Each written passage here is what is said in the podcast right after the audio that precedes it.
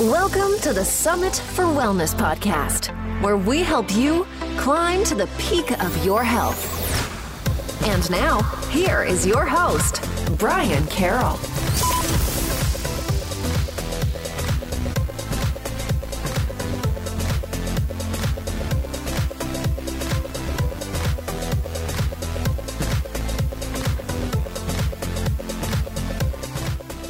Hello, hello, and welcome to episode 59 of the Summit for Wellness podcast. I'm your host, Brian Carroll, and today's episode is brought to you by Hanah One, which is an Ayurvedic herbal blend that helps your body to adapt to the different stressors of life.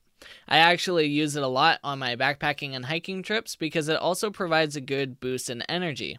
And since I don't drink coffee, that is kind of my morning uh, pick me up that I like to use. So if you want to get your own jar of Hanah One, go to summitforwellness.com slash H-A-N-A-H. Okay, in this episode, we brought on Sarah Russell, who is a nutritional therapy practitioner that loves to work on very, very complicated cases. But today we will be talking about the type of work that she does with the hypermobile population. So, if you don't know what the hypermobile population is, those are people who have uh, very flexible joints in their body. But just because a lot of times we think of it as a joint related issue. There's actually a lot of other health issues that come along with it. So, in my conversation with Sarah, we talk a lot about the different health issues that hypermobile people might be experiencing and they don't know how to help themselves. So, uh, we'll dive in pretty deep into what people can do to help themselves. And she also has some really good advice for just people in general who are trying to get better. Let's dive right into my conversation with Sarah Russell. Sarah Russell is a nutritional therapy practitioner who works remotely with clients worldwide, specially specializing in complex health conditions. Sarah's approach is client-centered, approaching each client's health goals foundationally from a root cause-oriented bio-individual perspective. Sarah has extensive experience with hypermobility spectrum disorder and the Ehlers-Danlos syndromes. She resides in the Tuscan countryside with her husband and six year old son. Thank you for coming onto the show, Sarah. Thanks, Brian. Thank you so much for inviting me. Actually, I have an announcement. My son just turned seven uh, oh. four days ago. so, yeah, I have to update my bio. yeah, and for people that don't know, this is our third time recording, so we have not been able to update that that they are now seven years old. Congratulations to your son. Yeah, thank you. so as um, as we get started here talking about hypermobility, uh, let's dive into your background a little bit and what you have gone through yourself with hypermobility. Okay, well, I'll try to keep it kind of succinct, but essentially, I was, um, you know, I, I started out in life as a very bendy kid. Um, people kept telling me I should join the circus and stuff. Um, I would go to the I would go to the circus and come back, and my dad would be like, "Oh, what did the contortionist do?" And I would just show him everything. And he was like, "Oh, great! I get to save a ticket on the circus." uh, and uh, you know, once I I would spend months at a time limping, or you know, things being kind of not quite right. A lot of neck pain and back pain that you know other kids my age didn't have. I was uh, a little bit of a hunchback kid in middle school already. And uh, sometimes I would just like, you know, mysteriously dislocate various things in non traumatic ways, you know, like turning a key in a keyhole kind of thing, or, you know, things that shouldn't really uh, cause that. But for, you know, my mom was like, oh, yeah, that's totally normal. And when, when I started taking on babysitting work as, as a 12 or 13 year old, she, she instructed me on how to be careful not to, you know, cause uh, wrist dislocations and elbow dislocations and shoulder dislocations by pulling too hard on the child. And I realized only much later that that this was just a family strategy because hypermobility runs in my mom's side of the family and to her it was all normal. And to everybody else I was very very strange. Uh, I I have a body that just doesn't work the same way that other people's bodies do and I've had some, you know, other people, other non hypermobile people. And um, and I, you know, basically never really thought to mention my history of joint hypermobility to, um, you know, to any doctor in in a, you know, who was taking my history for one of my many mysterious health problems. And I just remember doctors looking at me, scratching their heads, going, "Oh my gosh, I've never seen a patient with so many symptoms as yours." And I'm I was very lucky that nobody really wrote me off as being, uh, you know, a mental case. Partly because my blood work was never normal enough.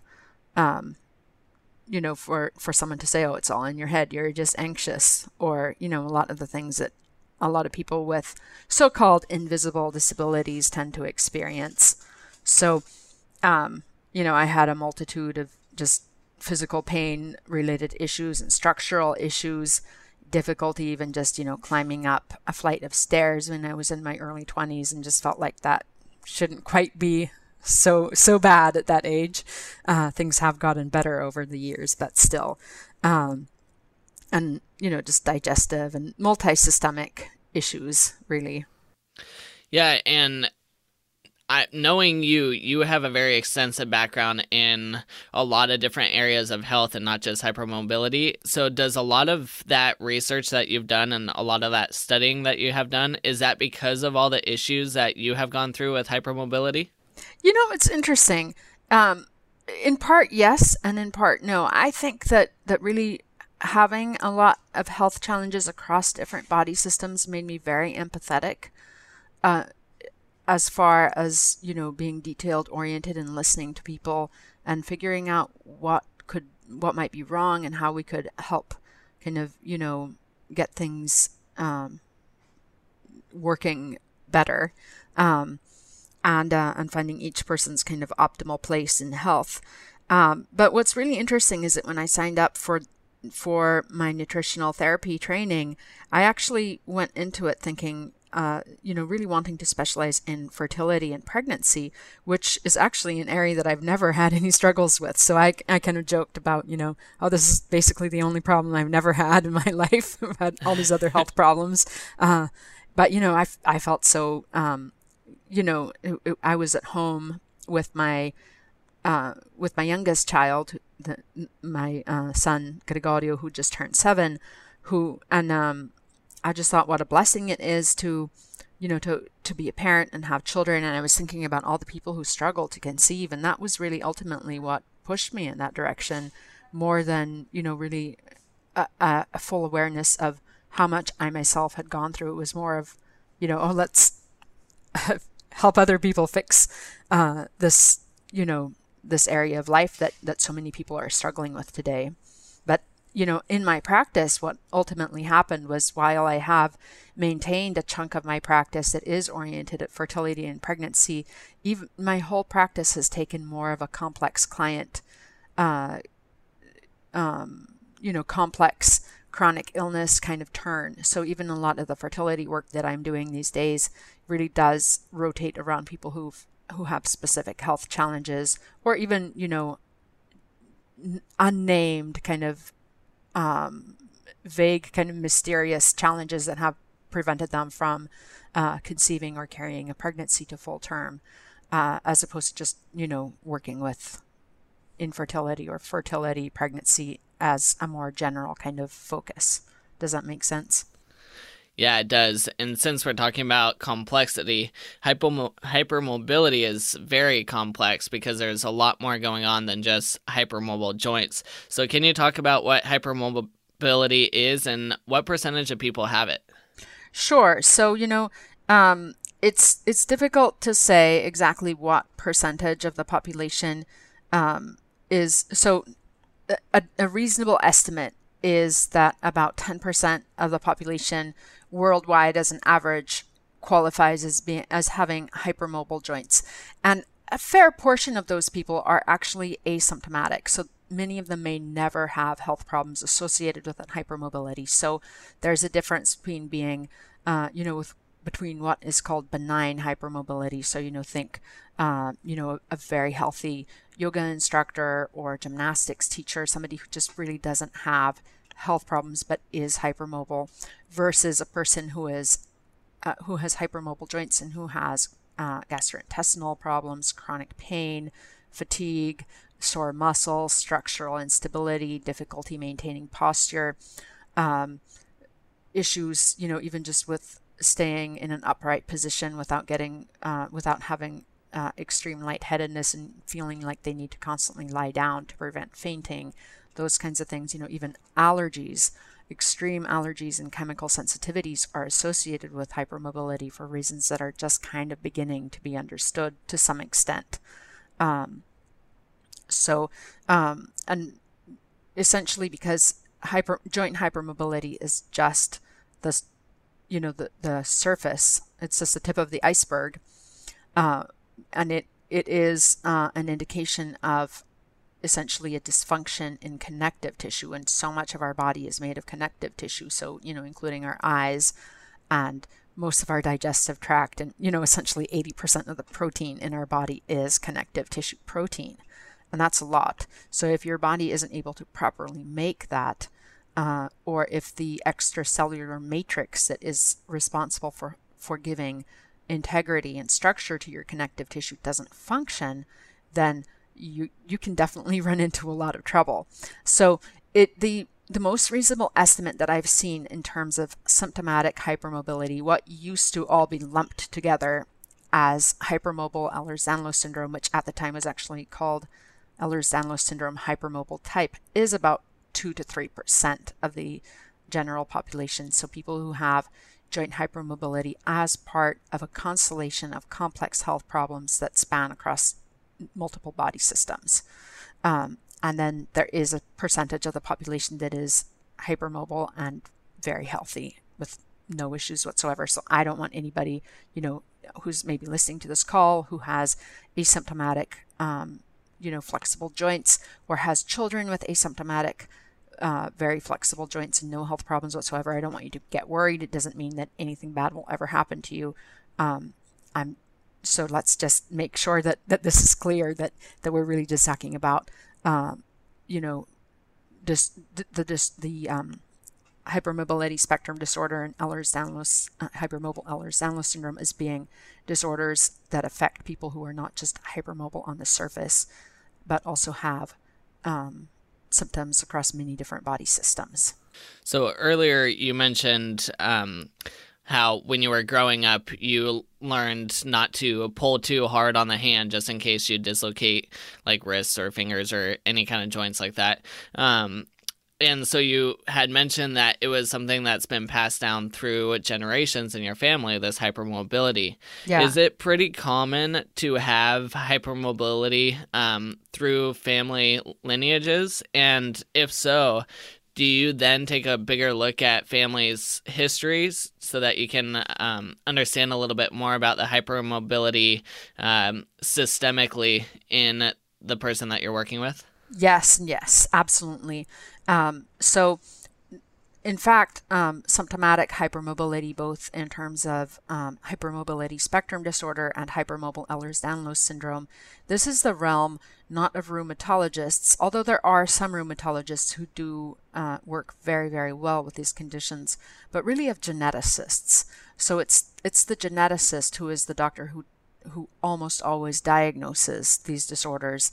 Um, of course, you know, if, if a person goes to their primary care doctor and says, I have, uh, you know, debilitating headaches, I have terrible fatigue, I have all these gastrointestinal problems, blah, blah, blah, blah, blah, blah, and they never, the doctor never asks and the patient never says, I have joint hypermobility, by the way.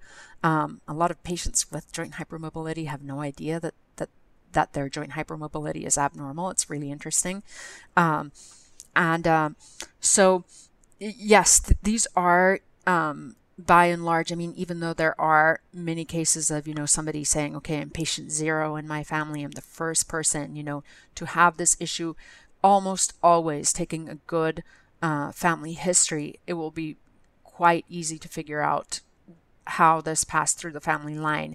Even though it is worth specifying that while 12 of the 13 forms of Ehlers-Danlos syndrome um, have clearly identified genetic mutations that are associated with those conditions. Uh, hypermobile Ehlers-Danlos syndrome, as well as hypermobility spectrum disorder, and these two are not. There's a lot of controversy, and and the the kind of predominant view has changed over time as to whether they're the same condition or different conditions. Um, it is a little bit of an artifact to distinguish the two in you know in many people's opinions, but um, these these two um, conditions are not associated with one single genetic mutation, and the most reasonable, up to date scientific research and hypothesis suggests that that these are both con- that this is a condition or you know possibly two conditions depending on how you classify them that that are associated with a cluster of gene mutations. So so looking through the family lines of people both with um, hypermobility spectrum disorder and hypermobile Ehlers-Danlos syndrome, what geneticists have noticed is that while in the past, up to just a few years ago, all the scientific literature used to state that that uh, hypermobile Ehlers-Danlos syndrome, which later, as I noted, became kind of divided into hypermobile Ehlers-Danlos syndrome and hypermobility spectrum disorder, um, but was just one condition. But th- these two conditions are, they used to be assumed to be autosomal dominant. But what was noted by geneticists who specialized in these, uh, in these conditions was that there wasn't a clear uh, just 50% transmission.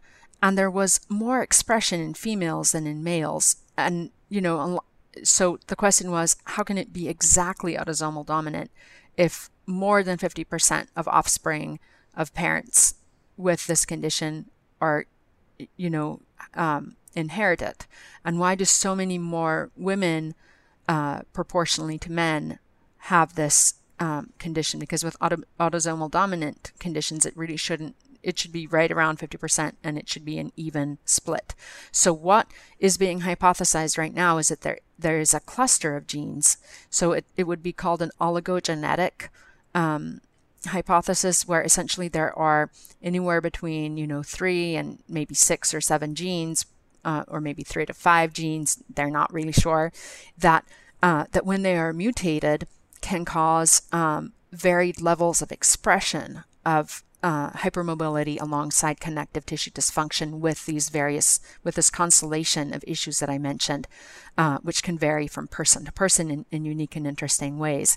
So um, what you know the reason why there can be a patient zero is because maybe dad has two genes and that's really not enough to express very much except maybe you know uh, a bendy thumb that hasn't really ever given the person any issues in life.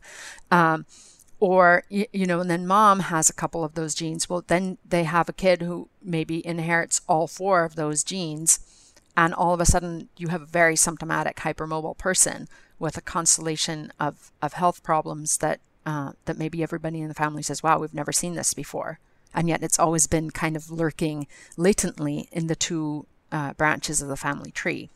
Um, more often than not, you'll see, at least in, in one of the two parents' sides of the family, um, that there is symptomatic hypermobility um, if you if you take a careful enough family history since we're still learning what it is in the gene structure that might be leading to hypermobility, do any of the tests like the 23andMe or other genetic tests are they looking for hypermobility yet? Or is there still not enough data to fully understand what gene to or genes uh, to be looking for to uh, show the hypermobility?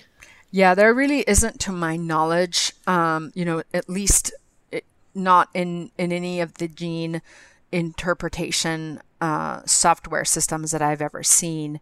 Um, you know, used with 23andMe, there is no, um, you know, I haven't looked at every single one of them. There aren't any that are showing, you know, specific stuff that that, um, you know, if you go through the raw data, it is possible that you know if if you know exactly what you're doing, if you're going through the millions and millions, I don't know how many, you know, thousands of genes are in the raw data as opposed to one of those reports that's generated by one of the softwares that interprets um, the 23andMe. It is possible that something will show up, but really what we're looking at is um, very much uncharted territory. All and and I don't think that the 23andMe, by and large, unless it's being interpreted by somebody who's looking at the raw data with a very interesting lens is going to be of much use to people in this specific area. I've seen, you know, um, SNP reports generated by various different uh, SNP systems, um, you know, from from clients who have used the 23andMe and hypermobile clients. There's just no correlation between any of the stuff that that is, you know, any of the methylation genes or any of these other things. I mean, uh, the occurrence of of these single nucleotide polymorphisms is really pretty much the same in um, in the hypermobile population as in you know a non-hypermobile population. So um, it is possible that there is something that is being picked up by 23andMe in the raw data that nobody is really using now. Uh, geneticists are you know, like I said, there are 12 forms of Ehlers-Danlos syndrome, 13 forms of Ehlers-Danlos syndrome, 12 of which are known to have a specific gene causing a specific um, form of Ehlers-Danlos syndrome. Now, there are some forms of Ehlers-Danlos syndrome, like um, the classical form, that that has a couple of you know two or three different genes, but it's still one gene causing one specific condition. Whereas with hypermobile Ehlers-Danlos syndrome and hypermobility uh, spectrum disorder, there are theories as to you know gene clusters. So um, it costs a lot of money to to run genetic testing and most geneticists you know who are even it depends you know of course if, if you have a, uh, a medical geneticist who's doing clinical work as well as back office research and has a lot of funding there are some clinics um, in different parts of the world that are collecting large large amounts of data and are just waiting uh, you know they just keep it there for years and and they're waiting um, until they have the money to to run um, additional tests to identify the specific genes. Now there is um, an interesting theory um, proposed um, or hypothesis proposed by Dr. Meglathery, which has which is called the RCCX theory, and I do think that it's very fascinating. Um, and also, there has been some interesting recent research that has been done on cultured um, cells, um, you know, basically they, they culture the fibroblasts from under the skin uh, or from muscle tissue. I, I, I'm a little bit rusty right now, forgive me, but essentially they take these fibroblasts and they feed them, you know, very expensive bovine serum in order to get them to proliferate. And then they look at them under powerful uh, micro, uh, microscopes. And then um, what they observe is the difference between how the, the the fibroblasts and the extracellular matrix behaves depending on which form of Ehlers-Danlos syndrome um, or hypermobility spectrum disorder is is diagnosed in that specific patient versus a healthy, you know, non-hypermobile population. And what's really interesting is that they do see incredible differences um, between the, you know, the in, basically in structure and function of uh, both the extracellular matrix and the fibroblasts depending on uh, what condition the person has. So even you know taking um, a um, hundred different hypermobile people with um, you know relatively similar looking symptoms, um, again, if you have one of those 12 forms of, of Ehlers-Danlos syndrome that is not the hypermobile type, they all do come with some degree of hypermobility. Um, but if one of those forms that is associated with a, a one gene to a specific uh, disease correspondence versus the hypermobile Ehlers-Danlos syndrome and the hyper- hypermobility spectrum disorder, which are kind of a unique um, cluster of, um, you know, symptoms with um, a very interesting presentation.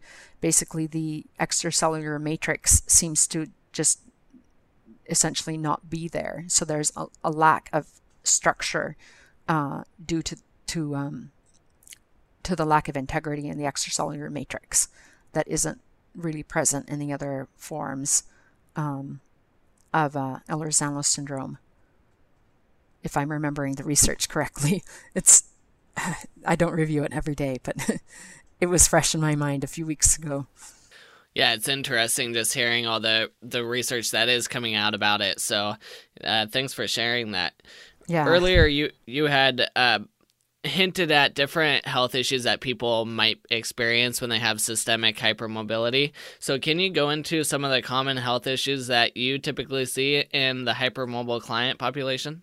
Sure, yeah. So, um, often what I'll see is um, a mixture of you know, extreme allergies, sensitivities, sometimes a diagnosis of mast cell activation issues, um, sometimes neurological dysfunction uh, that can span from um, fainting episodes or near fainting episodes to orthostatic intolerance, um, chiropractic and structural issues where you know the, the person has uh, atlantoaxial instability or craniocervical instability. A lot of the time, people um, who have Arnold Chiari malformation type 1, which basically involves the slipping of the cerebellar tonsils down um, into the space where they're not supposed to go in because essentially the ligament around the brain is is very loose it's very lax so it's not just around the joints it's around the brain too um, so that can cause debilitating headaches and pain and a lot of neurological issues a lot of those people have um, hypermobile Ehlers-Danlos syndrome or hypermobility spectrum disorder. So there's an overlap between these conditions.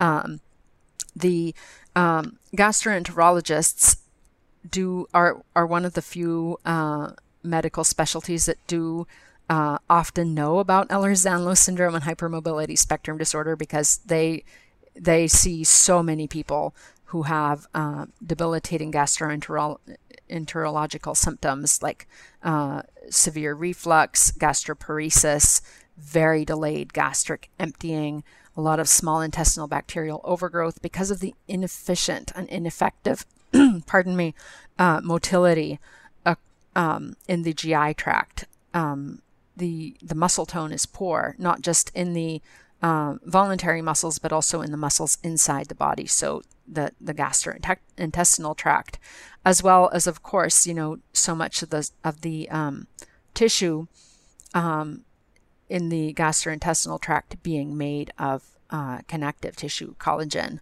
for example, eye problems, you know, detached retinas.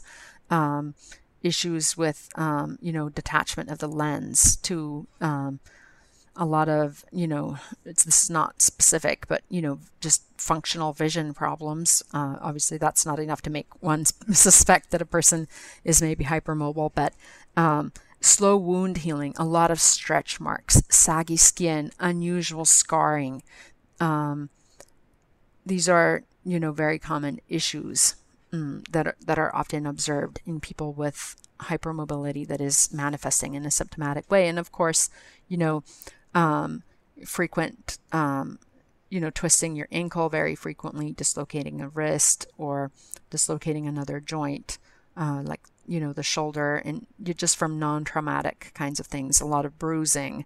Uh, easy bleeding. These, you know, our our blood vessels are made of connective tissue, so um, a lot of the delayed healing, a lot of the the bruising, a lot of the bleeding issues just come from inefficient um, capillaries and um, and whatnot. So, and sometimes a lot of the functional problems that, that people with hypermobility have can be mistaken for adrenal and thyroid dysfunction, and um, the tests will often come back okay, sometimes not so great.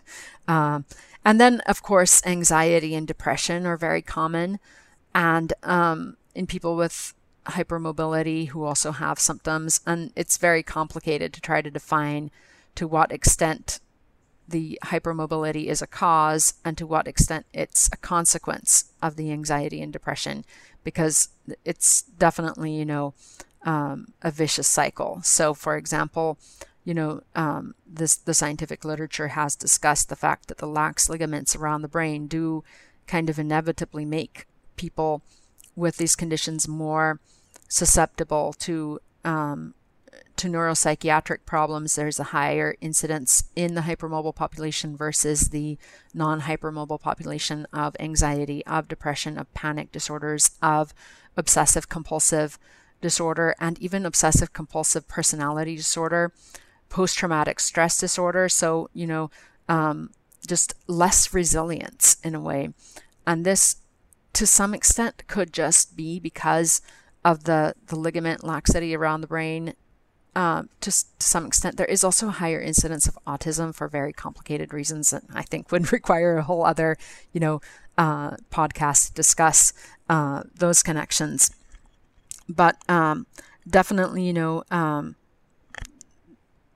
a, little bit of a of a different um, kind of neurological and neuropsychiatric presentation compared to the non-symptomatic uh, population. Um, and definitely, you know, the chronic pain, the, the chronic fatigue that, that a lot of people with uh, symptomatic hypermobility have, even the um, even the issues with sensitivities and allergies that so many other people can't understand. I mean, extreme reactions. You know, uh, my husband once came home from uh, from the dry cleaners with with um, a shirt that he had had dry cleaned.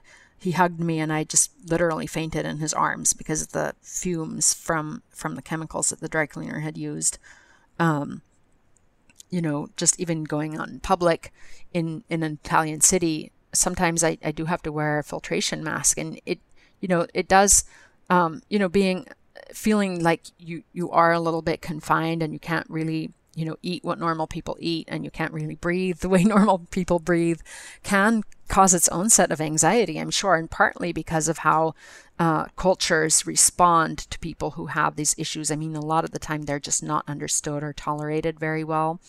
Um, or well supported especially if the person doesn't have a diagnosis they're just looked at as hypochondriacs. So that can be um, you know very difficult. Even you know another thing that has been fairly well studied in the literature in in the hypermobile population is kinesiophobia so essentially in a nutshell kinesiophobia is the fear of movement.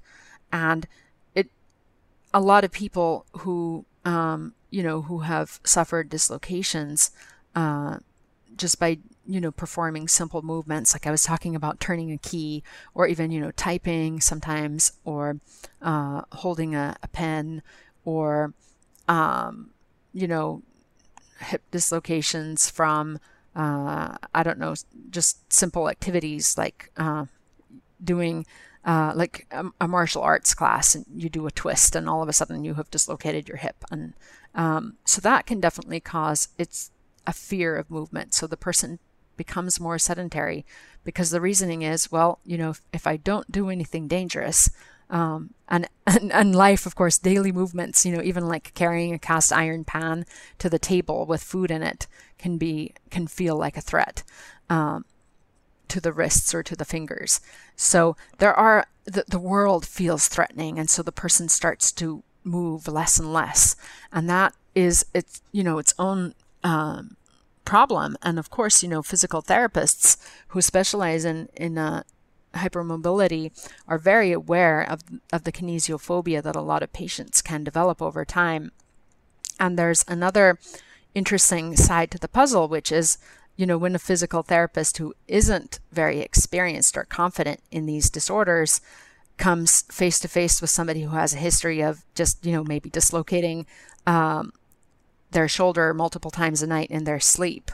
They're afraid of of working with this person for fear that you know maybe they'll give them an exercise that will cause the person pain and suffering and dislocation. So there's a kind of a kinesiophobia that that the practitioner can develop as well. You know, can I touch you? Will you break? Um, kind of thing, and and that it it's very difficult. I think. Uh, I think it's one of the hardest aspects of daily life, and I personally think you know we all have our own kinds of thresholds for injury. But as somebody who uh, spent um, a couple years as in, in, in her late teens, myself, uh, working nights and going to school during the day and babysitting in the afternoons just so I wouldn't sleep because sleep actually you know was was a time when my body would relax and I was more likely to actually um, injure myself because because I didn't have as much control over my movements. So my situation was a little bit different from kinesiophobia. I I was I really liked to maintain kind of control through alertness and being aware of my movements. And that was kind of my illusion of, you know, I won't get injured if I just do this. And of course, I would still get injured. And then, of course, I had a, whole, uh, a big health crash because for a year I would only sleep. I was only sleeping on Mondays. I, am so embarrassed to say this in public, but yeah, literally that was my day that I would sleep. Um, so, uh, you know, it, it's a difficult balance to find. Uh, nonetheless, I do have to say that you know, as scary as it can be to um, to suffer uh, strange injuries and dislocations from just normal everyday stuff, I actually learned a really great lesson um, from you know things like dislocating my shoulder while I sleep, and I dislocated my scapula while I was giving a talk last March. It was it was very painful. Um, what what I learned from that is that it really doesn't make that much sense to be afraid of of doing stuff in the world. Um, you know, you, you can either you know try to live in in a in a sort of cocoon, but you there's no safety if you can't even sleep without getting injured. Um, you just kind of surrender and and live the, the adventurous life that you want to live. So I travel, I I do stuff. Um, you know, I, I go up and down stairs. I live in, in a rural area. I walk up and down the hill. I um, I actually maintain my um, proprioception, which is another area of health that that can be um, impaired in people with um, symptomatic hypermobility. So you're not really aware of what, where you, the various parts of your body are in space, which is another reason why we, we can possibly get injured more often. So it can cause issues of balance and whatnot. I maintain my proprioception by, you know, by doing not only my physical therapy exercises, but also just walking barefoot in in the river I, and walking from rock to rock. I teach my son to do the same thing. As a kid, I climbed trees. My parents never uh, told me, "Oh, don't do this, or you, you might break." Um, so grateful to them for that. Um, you know, I didn't have a diagnosis, but we definitely did have a, family history of people getting injured in funny ways. And my mom would tell me about all the adventures she had as a kid, just, you know, jumping from rooftop to rooftop. Some of it may be an exaggeration, but she was a very, uh, you know, she had a lot of fun in her childhood and she made sure that I did too in mine. So I think that helped build a lot of my confidence versus a lot of people who just grow up with this fear of breaking all the time. And I've been there, you know, I was there in my late teens and early 20s. Um, and, and I got over it you know, you just kind of have to or you won't enjoy your life. And I was at a conference last December um, on um, hypermobile um, Ehlers-Danlos syndrome, hypermobility spectrum disorder, and related conditions. And what really stuck with me was um, a talk given by um, by a patient um, advocate for uh, people with osteogenesis imperfecta, which is a, a similar uh, genetic condition to hypermobile Ehlers-Danlos syndrome, where essentially instead of having you know frequent um, dislocations, they they have frequent uh, breakage of bones just from performing simple activities. And his motto was, um, "It's it's better to have one uh, you know one more broken bone and and more life experiences than um, less life experiences."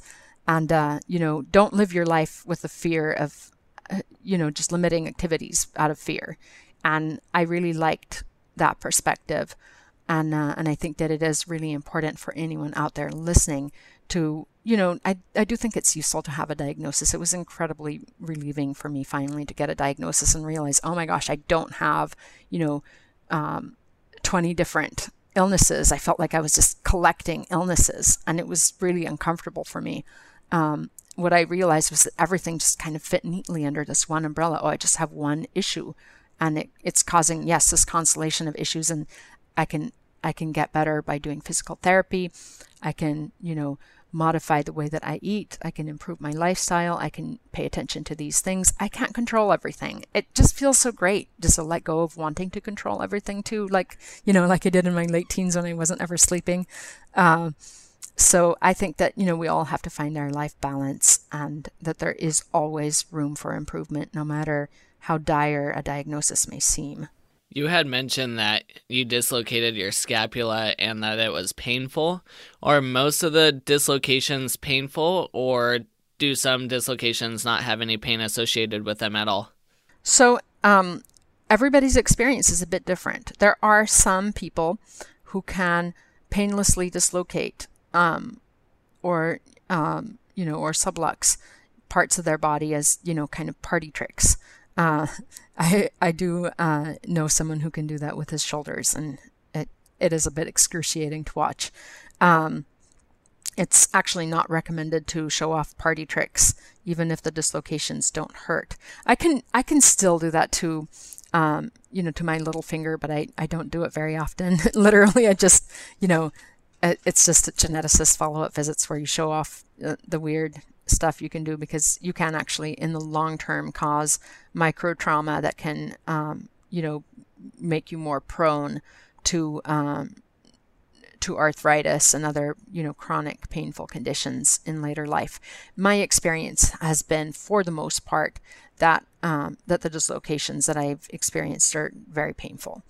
Um, so, um, you know, that the scapular dislocation was um, definitely, you know, I guess just because of the muscle groups and, and all of that involved, it was not, it was, it was partly really painful because I was in a situation speaking for about a 100 in, in front of about 150 people and I couldn't really do what I would have done at home, which was, you know, maybe lie down and try to get in a better position. I just had to keep standing in that position.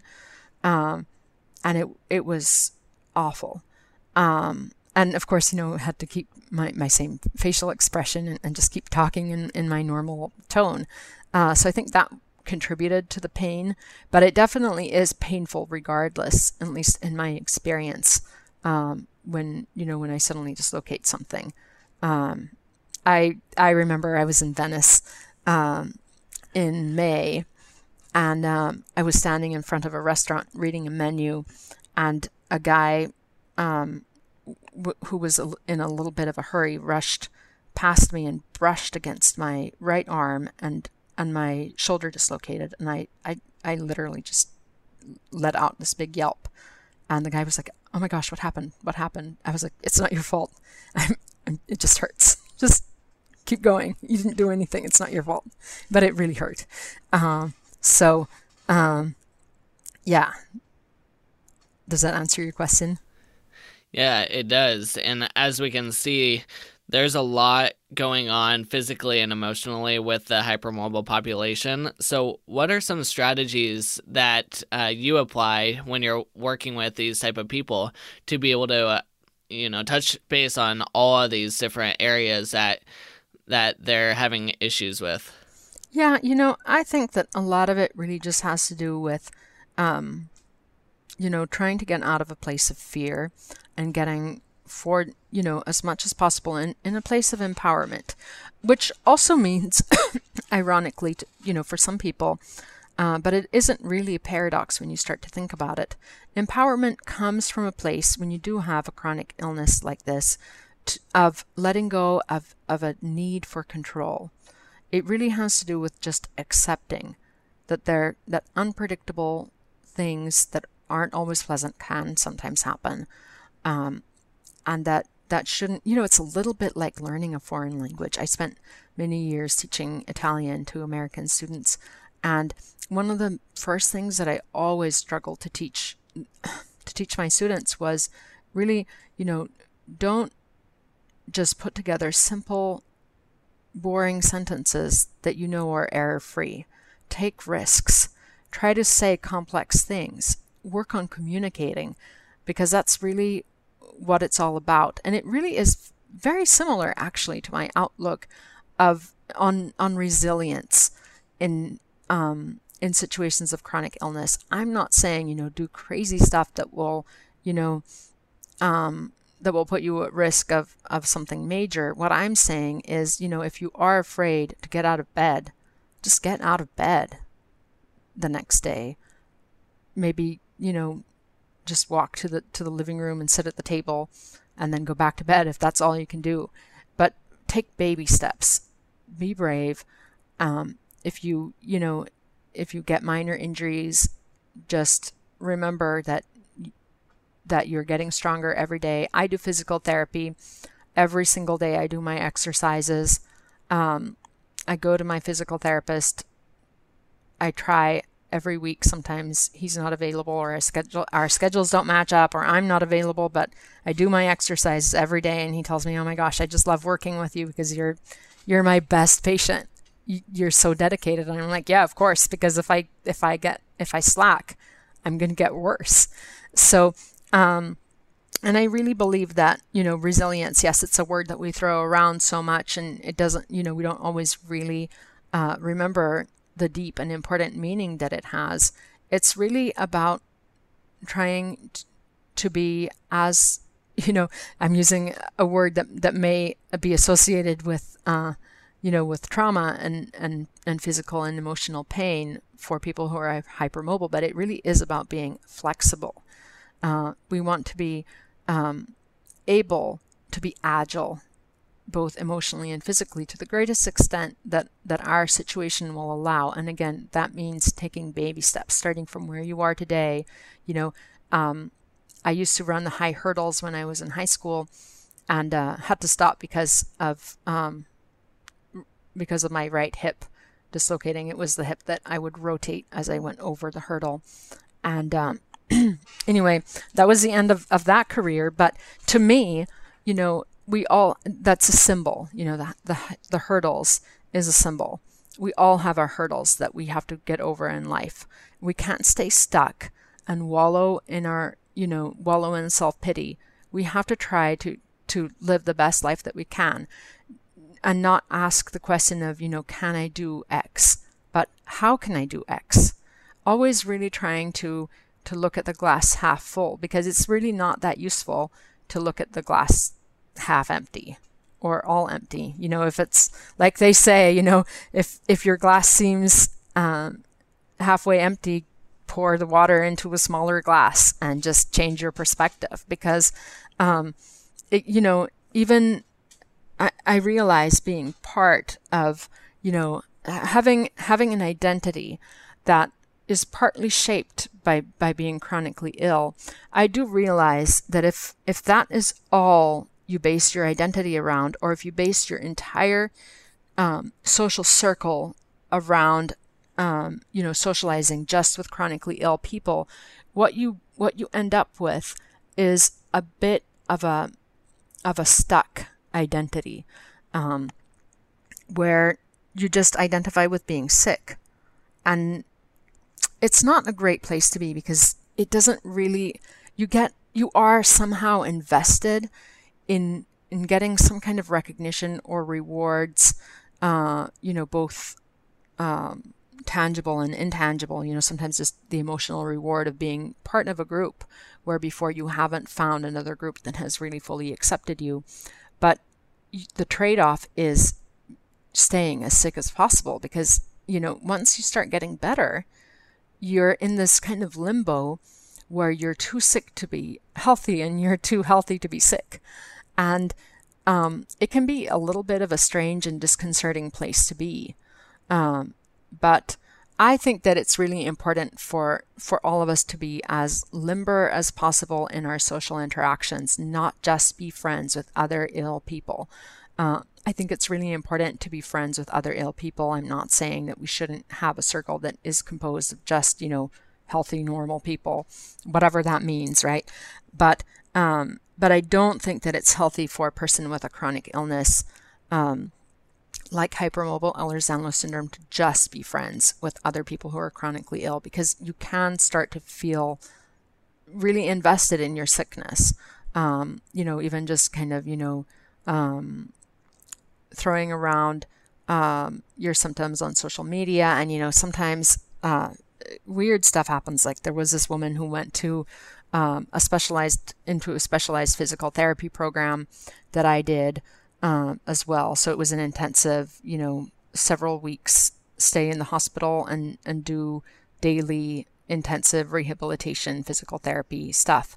This woman went into the same program that I did, and she she was very very upset about the progress that she had made and when she left, she threw a gigantic fit because all she wanted was an electric wheelchair.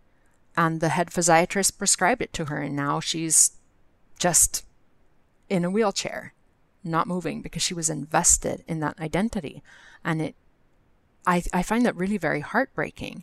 I think that we should all really make the effort to you know to be as as healthy as we possibly can and i'm not saying you know if you have to walk with a cane that you should throw away your cane and and and risk you know physical injury to yourself or maybe not be able to walk i'm just saying you know really just do the best that you can to, to get better and better within the limits of, of what your situation is um, and to you know I'm I'm working on this concept of healthy identity within chronic illness. What does it mean to develop an identity that is healthy while at the same time having a body that is not 100% healthy? You know, I have been actually judged by other healthcare practitioners for, you know, for admitting to being chronically ill. I, you know, I did for some time not really talk about my um, my chronic illness with colleagues because I was afraid of being judged. And once I did start, you know, mentioning, you know, here or there, oh, you know, I, I have this issue, you know, I I just, you know, dislocated my scapula while I was speaking yesterday. They're like, oh my gosh, you know, you should know enough about uh, nutritional therapy to not have any health problems. And that's really not what it's all about. So there can be, like I said, this unhealthy investment in in almost kind of showing off how ill you are, where you get rewarded socially for that. And at the same time, there can be a terrible stigma, especially in certain types of healthy circles, you know, physically healthy. And always imagine quotation marks around the word healthy because there's nobody who has perfect health.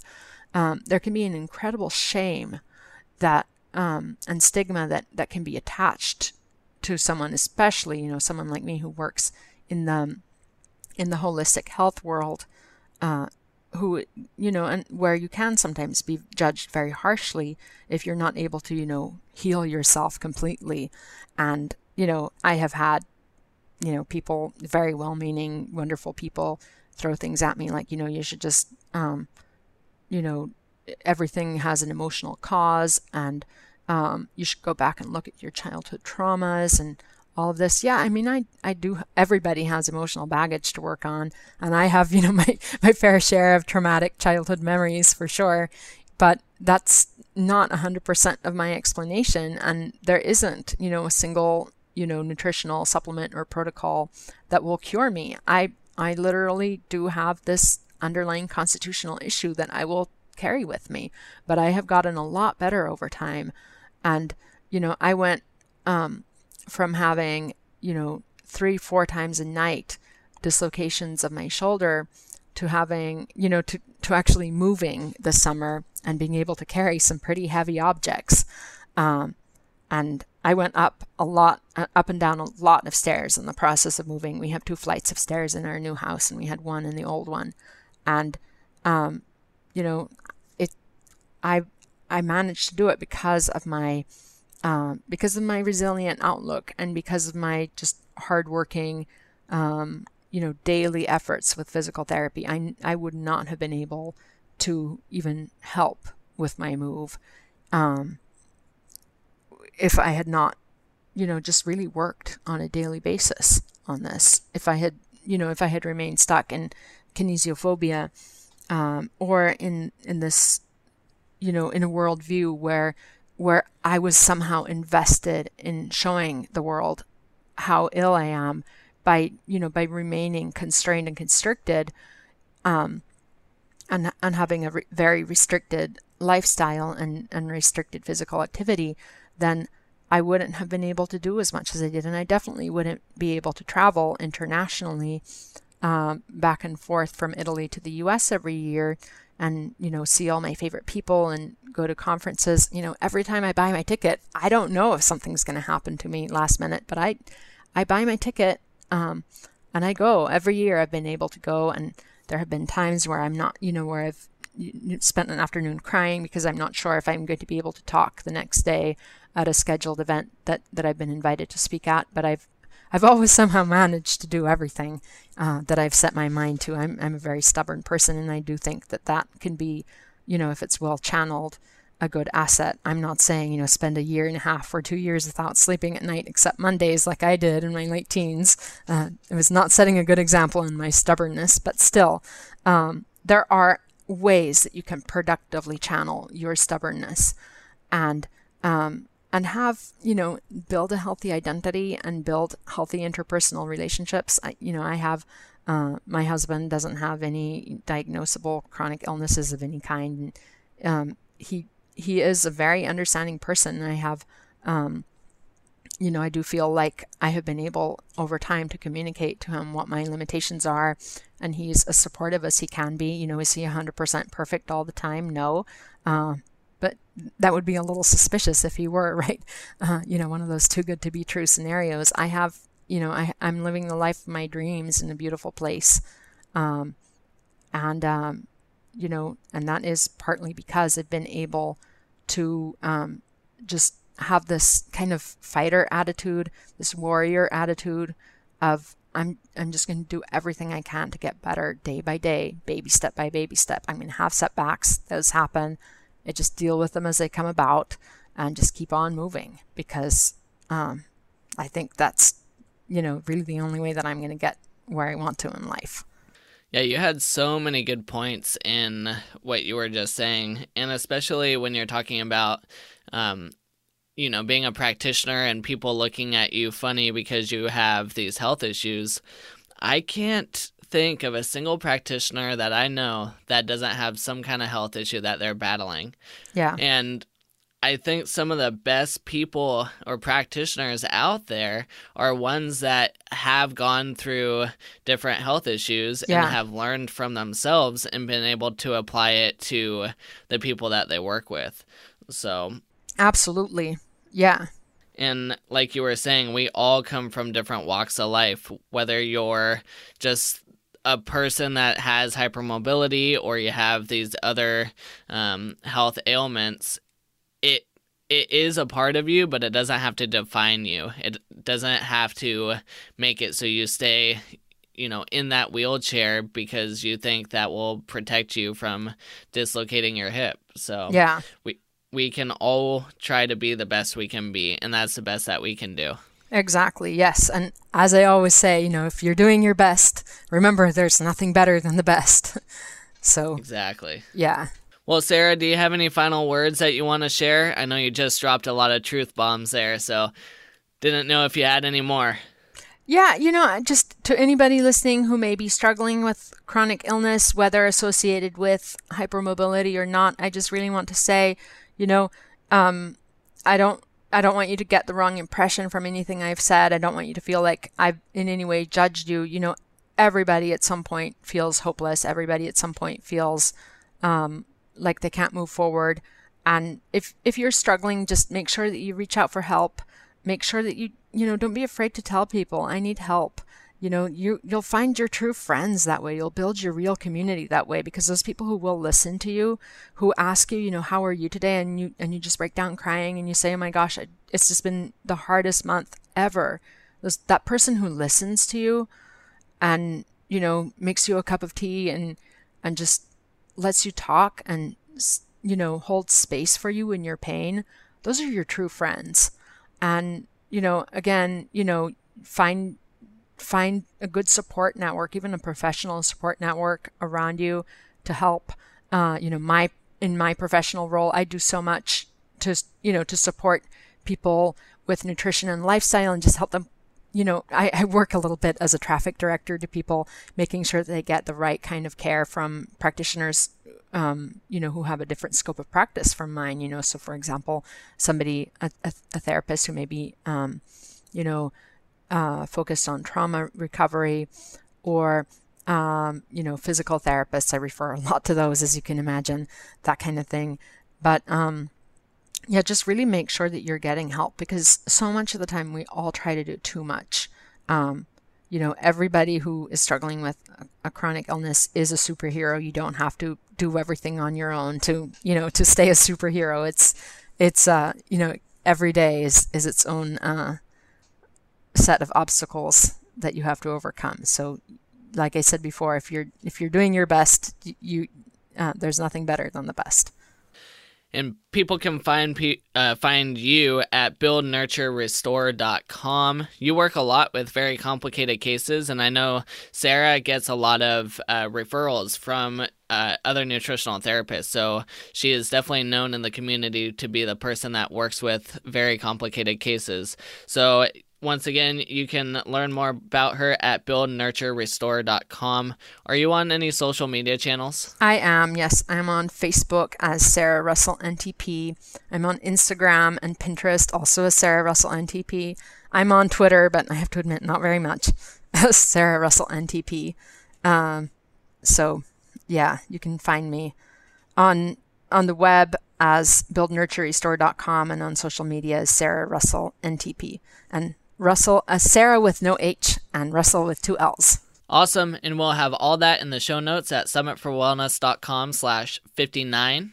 Thank you so much, Sarah, for coming on and being vulnerable with us and sharing your your truth and your being open with all that you have gone through with hypermobility and um, for reaching out and telling others that may be going through this just what they can do to better their situation. So thank you so much. And thank you so much, Brian, for having me on the show and for being such a great host. I really appreciate it. And thank you to everybody who's listening. Well, there you have it, folks. Even though we were talking about a very niche uh, type of population, a lot of the information that Sarah brought to this episode can be applied to so many different situations. So, uh, if you can take away anything from this, it's that we all are starting at some point and the best we can do is to try to be the best that we can be. So uh, never stop trying and always try to uh, improve your health to the best that it can be. Okay, next week we will have Mike Lee onto the show, who is an OPEX certified uh, fitness coach, and he does a lot of training with uh, professional CrossFitters. So he comes on to talk about his scientific approach to fitness and how he uh, trains athletes differently than he would train um, just general population. So super fun conversation. And it's a little different than what we normally do. So it, it was definitely a lot of fun for me. If you enjoyed this episode, then please go to iTunes and leave us a rating and review. They really do make a difference. That would be why every single podcast uh, out there talks about leaving reviews and ratings. So if you go to summitforwellness.com slash iTunes, it would really help us out a little bit to get out in front of more people. So uh, your support helps us to continue with the show to provide uh, this health information to a larger audience. Keep climbing to the peak of your health, and we will see you next week.